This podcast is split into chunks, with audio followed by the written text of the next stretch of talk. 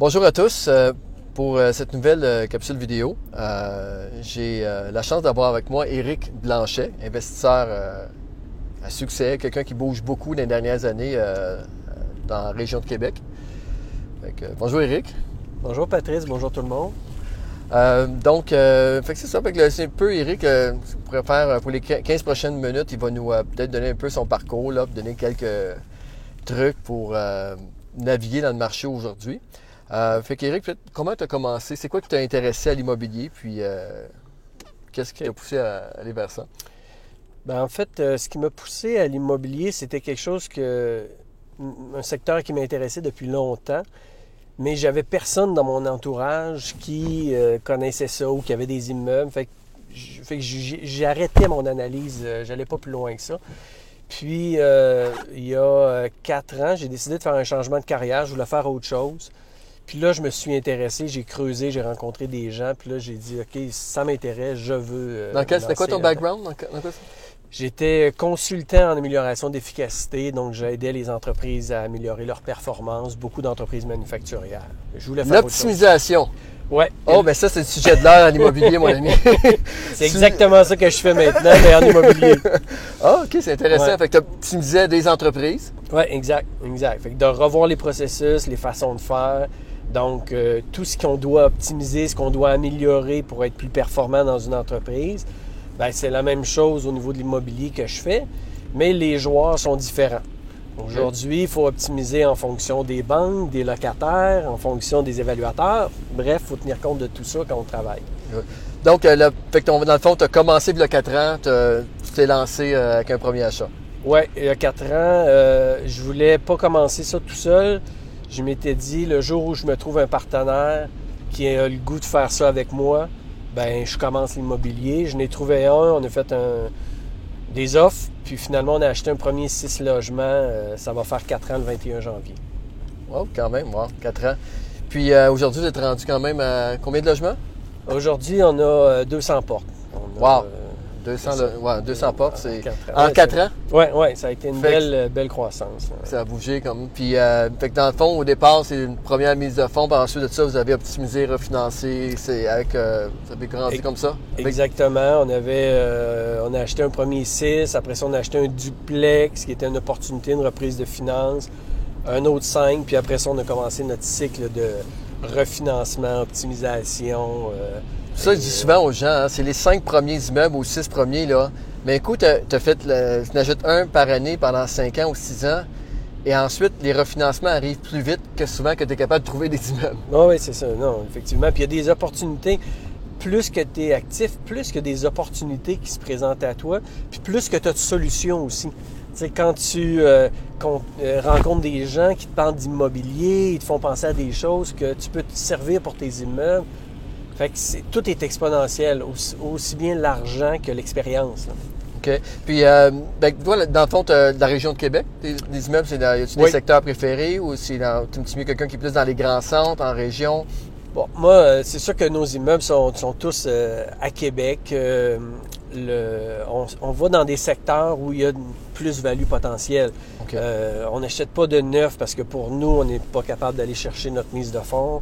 il y a des secteurs de Québec qui sont chers, Montcalm, etc., qui sont des beaux secteurs, puis qu'il y a des gens qui ont des immeubles là, puis c'est merveilleux. Parce que les, immeubles neufs, les immeubles neufs, c'est assez difficile d'optimiser parce que les loyers sont déjà au marché.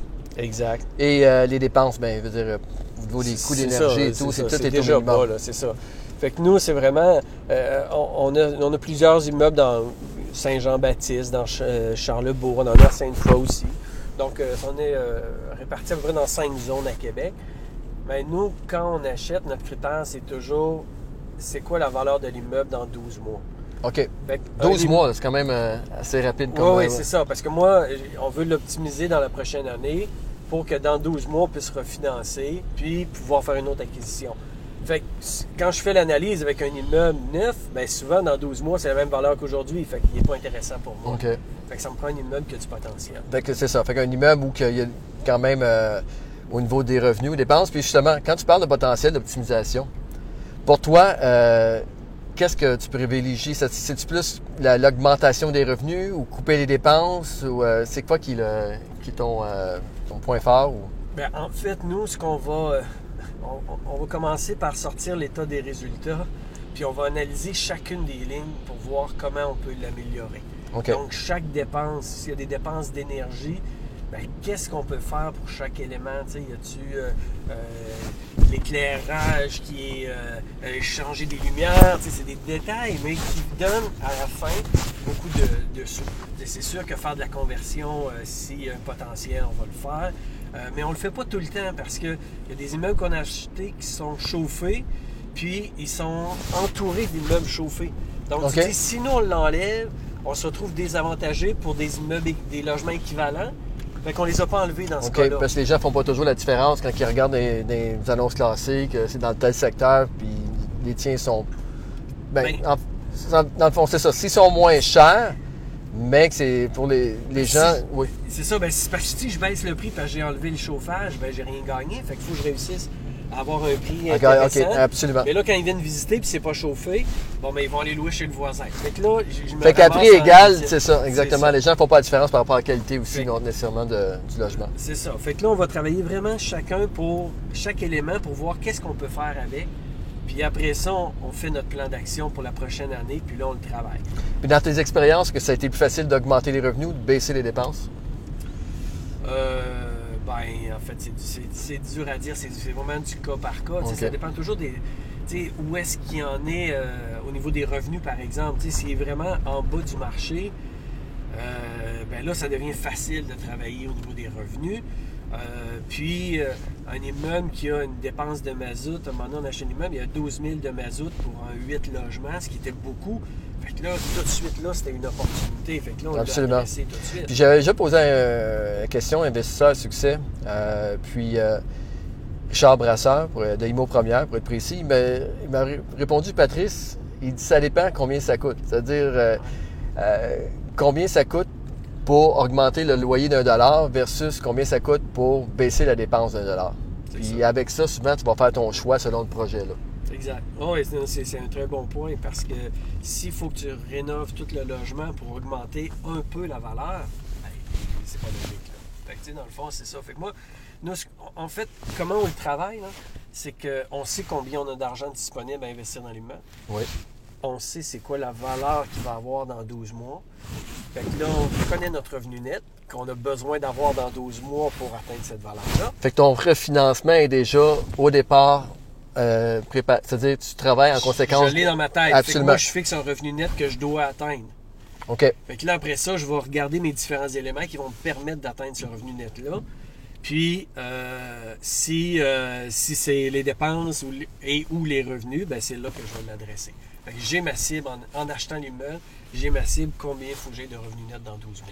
Donc, quand tu analyses un immeuble justement en regardant ligne par ligne, euh, tu arrives à un revenu net en bas. Au niveau des ratios, quand tu achètes, on regarde souvent le coût par logement, indicateur de revenu net, indicateur de revenu brut, taux de rendement interne. et ça. Y a-t-il un des ratios que pour toi, il est très important? Ou sont Ben, tous, bien sûr, dans l'ensemble, mais ouais. y a-t-il un particulier que. Celui avec lequel moi je travaille le plus, c'est le, le revenu net, le Ouais. TGA. Parce que, pourquoi? Parce que moi, quand j'achète un immeuble, c'est pour. Je veux qu'il y ait une certaine valeur dans 12 mois à la banque, avec, mon, avec l'évaluateur aussi. Puis eux, c'est ça le, le, le principal outil qu'ils travaillent, le TGA. Et tu veux parler le même langage que la banque va parler dans 12 C'est mois, ça. absolument. Fait que moi, c'est pour ça que je dis, mon objectif, c'est une valeur dans 12 mois. Donc, c'est quoi le TGA qui s'applique dans ce secteur-là au marché? Mhm. Puis, c'est quoi le revenu net que j'ai besoin d'avoir? Puis, c'est comme ça que je fais mon analyse. Parce que moi, bon, euh, je vais regarder des multiplicateurs de, de revenu net, de revenu brut actuellement pour voir, OK, a- est-ce que je pense qu'il y a du potentiel? Mais rapidement, pour moi, ça devient secondaire. C'est est-ce que mon multiplicateur de revenu net l'année prochaine, je suis capable de l'avoir à tel taux avec un revenu net de temps? Puis donc, vraiment, c'est le potentiel de mon immeuble dans 12 mois. OK. Donc, euh, maintenant, mettons que tu as, un horizon d'investissement sur ton retour euh, sur investissement, bien sûr, à court terme quand même, en 12 mois, pour un refinancement, bien sûr, ensuite à long terme, en- parce que tu Exact. détiens les immeubles. Tu n'es pas quelqu'un qui, achète et qui revend. Tu es vraiment quelqu'un qui on n'en a détient. vendu aucun depuis qu'on a commencé. Donc, c'est ça. Fait que, à partir de là, quand tu as ton horizon d'investissement de 12 mois, j'imagine, est-ce que toi, tu es plus SCHL ou conventionnel? Probablement conventionnel parce que c'est plus court. Ben, en fait, euh, tous nos immeubles, on les achète conventionnels avec euh, pour- sur un an. Donc ça, c'est l'achat. Oui. Quand on va au refinancement, là, on va aller sur du plus long terme, du 5 ans généralement, des fois bon, un peu plus court. Mais euh, bon, concernant les SCHL, on en a refinancé quelques-uns SCHL. Oui. Euh, souvent, on, on observait un écart euh, de valeur entre un immeuble, euh, entre l'évaluation de la SCHL puis notre rapport d'évaluation, qui faisait en sorte qu'on n'avait pas tellement plus de sous, même si on finançait à 85 euh, en, en regardant aussi la prime qu'il y avait à payer. Donc, euh, beaucoup ont été refinancés conventionnels aussi.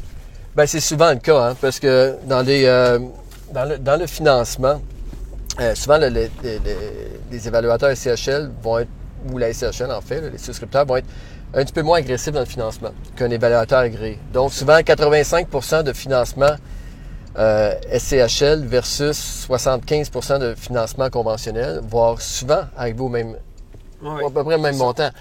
Parce que l'évaluation agréée va être des fois plus agressive. Mais bon, il y a toujours le taux d'intérêt qui fait une différence, mais la prime, c'est pas. euh, C'est ça, mais moi je pense que ça, ça- cette, cette réponse-là, là, Mm. en fait, elle n'est pas figée. Je pense qu'elle dépend euh, de- du secteur où est-ce que tu es, ça dépend du type d'immeuble, ça dépend de, de l'année où est-ce que tu es, ça évolue ça. C'est qu'à un moment donné, on va arriver, oups, l'évaluateur, l'évaluation va être là, similaire à la SCHL, puis là, ça va valoir la peine. OK. Fait que moi, j'essaie pas de me fermer de porte. Sais, Je me dis pas euh, euh, maintenant, ah non, tous mes immeubles, c'est j'achète et je refinance conventionnel. J'essaie d'aller voir les deux, voir c'est quoi le, le- coût des deux côtés, puis là, de choisir en conséquence. Parce que ça change les règles de financement. C'est comme les, les- des fois, euh, la banque, l'écart de taux entre un dossier SCHL puis conventionnel, il peut être à 1% puis à un moment donné, oups, six mois après, Absolument. il est rendu 0,5 entre les deux. Là, Ben, c'est, maintenant, le marché, c'est vrai. Parce que dans les dernières années, je dirais peut-être les deux ou trois, ou même quatre dernières années, le, le- ce qu'on appelle le spread, la différence entre le taux SCHL et le conventionnel a beaucoup diminué. Et euh, certaines banques ont commencé euh, à le faire au départ. Et avant, il y avait vraiment 1% de différence. Maintenant, la majorité du temps, c'est environ 0,5% Donc, euh, c'est toujours, quand tu as un bon immeuble, là, puis qu'il y a un bon emplacement, il faut chercher une belle évaluation SCHL. Avec le taux d'intérêt, je pense, je pense que c'est encore une option, la meilleure option. Reste que quand tu es en mode optimisation, au départ, c'est peut-être pas toujours... euh, oui, c'est du cas par cas. Puis, euh, donc, y a-tu, euh, peut-être, pour les investisseurs là, qui écoutent, euh, un, mettons, c'est quoi peut-être un bon coup que tu as fait ou, euh, ou peut-être un mauvais coup, là, que, quelque chose que tu aurais fait différemment, si tu veux? Euh, On va commencer par le... ben, le bon coup? Ouais. le bon coup, euh, en fait, euh, bon, plusieurs de nos achats étaient des bons coups, là, mais le- celui dont je pense que je suis le plus fier, c'est quand on a acheté un 65 logements. Euh, à l'époque, on avait euh, 86 logements. On avait euh, le plus gros qu'on avait acheté, c'était un 11. Euh, Wow, quand même, hein? Ouais, que, euh, puis, euh, il y a 65 logements est arrivé. Euh, au début, on n'y croyait pas qu'on pouvait l'acheter. Finalement, on a réussi à faire la transaction. Puis, ça a été un super beau projet. Euh, l'immeuble. C'est un bel immeuble avec du potentiel. Fait qu'on était vraiment... C'était un beau projet. Ouais. meilleur. Puis C'est le fun aussi. euh, Est-ce que c'est. Ben, je crois que c'est la réalité, là, mais euh, peut-être d'entendre de ton côté. Quand, que, mettons, tu as un 65 logements, tu peux mettre un concierge euh, euh, dedans comme il faut et puis ça justifie. C'est, est-ce que ça va à peine? Est-ce que vraiment euh, tu vois une différence entre un 65 et un 11 là, que, que tu avais à ce moment-là? En fait, ce que tu viens de parler, c'est ce qui fait aussi que c'est un de nos meilleurs coups parce qu'on ne connaissait pas ça, d'avoir vraiment un concierge résident qui fait la, la vraie travail de concierge.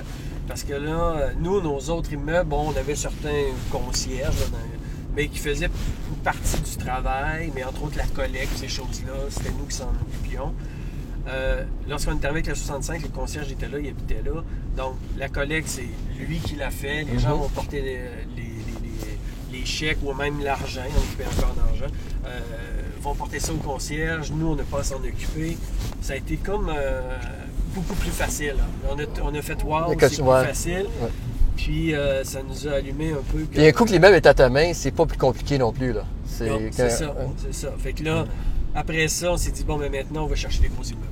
Bon. Ça a été euh, vraiment, Mais- le- euh, étant donné qu'on savait qu'on était capable de le faire, ben, on, on voyait euh, une efficacité à gérer des gros immeubles comme ça.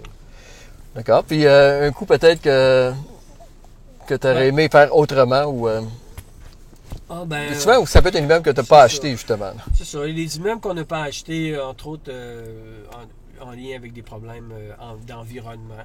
Fait que, bon, on a découvert, euh, on s'est fié à, personne, euh, à l'expert environnemental qui nous a dit il faut faire une étude. Puis nous, on voulait pas la faire.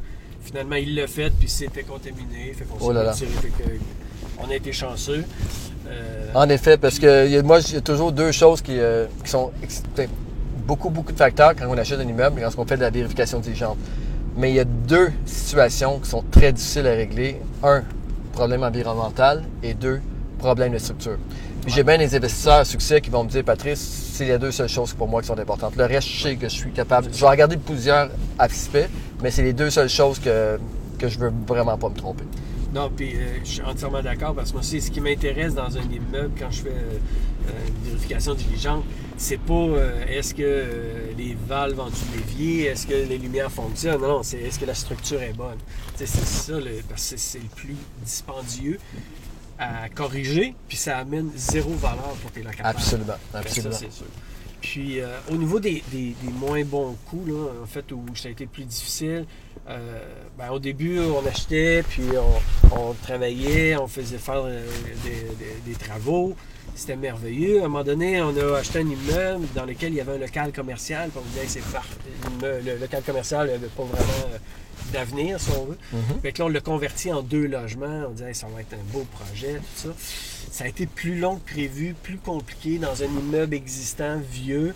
Fait que ça a été euh, beaucoup de travail finalement, plus que. Pas au niveau de, de, de la location par la suite, mais au niveau de la transformation. La transformation, non, la location, ça s'est loué super bien. Ça, ça a été un, un beau succès, mais on a mis euh, un peu plus d'argent, pas trop. ça- au niveau de l'argent, ça n'a pas été si pire, mais au niveau de notre temps, de l'effort, c'est ça. Puis euh, bon, c'était quelque chose qu'on connaissait pas euh, beaucoup, là, euh, les démarches à la ville, etc. Bon, fait que ça, ça a été un peu plus euh, contraignant. Donc là, on a dit, oh, faudrait faire attention à ça. là. Et donc, euh, mais si- sinon, regarde, on l'a fait, puis ça a été quand même une belle expérience. C'est très bien. Écoute, ça fait déjà un bon un petit 15 minutes qu'on est dans, l'entrevue. Euh, pour terminer, euh, y a-tu euh, peut-être un conseil ou peut-être un livre que tu as lu sur l'immobilier ou un conseil que tu aurais donné aux gens là, pour terminer là, avant de se lancer ou quelqu'un qui. avant de tomber, souvent de passer à une autre étape dans l'immobilier? En fait, il y a, il y deux, deux choses importantes. Moi, que bon, tu me demandes est-ce qu'il y a des livres? Moi, c'est sûr que bon, les livres du Club immobilier de c'est- Oui. c'est la base. Moi, je les ai lus, je les ai relus, je les ai toutes relus parce que euh, c'est des détails, c'est, mais c'est, c'est la mécanique de base. Fait Absolument. qu'un coup que tu comprends cette mécanique-là, tu es capable de parler avec ton banquier, tu es capable de parler avec les gens, les évaluateurs, les inspecteurs, etc. Tu as comme le- le- la mécanique de base. Euh, L'élément important, moi, les gens qui sont en immobilier puis qui veulent être actifs en immobilier, c'est le réseau. Ouais. C'est, il faut développer son réseau, il faut rencontrer des gens qui ont des immeubles. Faut, écoutez, ah, si j'avais pas travaillé le réseau, jamais on aurait 200 portes aujourd'hui. On serait à 30 probablement. Parce que euh, c'est des gens que tu rencontres qui te font rencontrer d'autres mondes. Absolument. que là, tu, tu découvres une opportunité.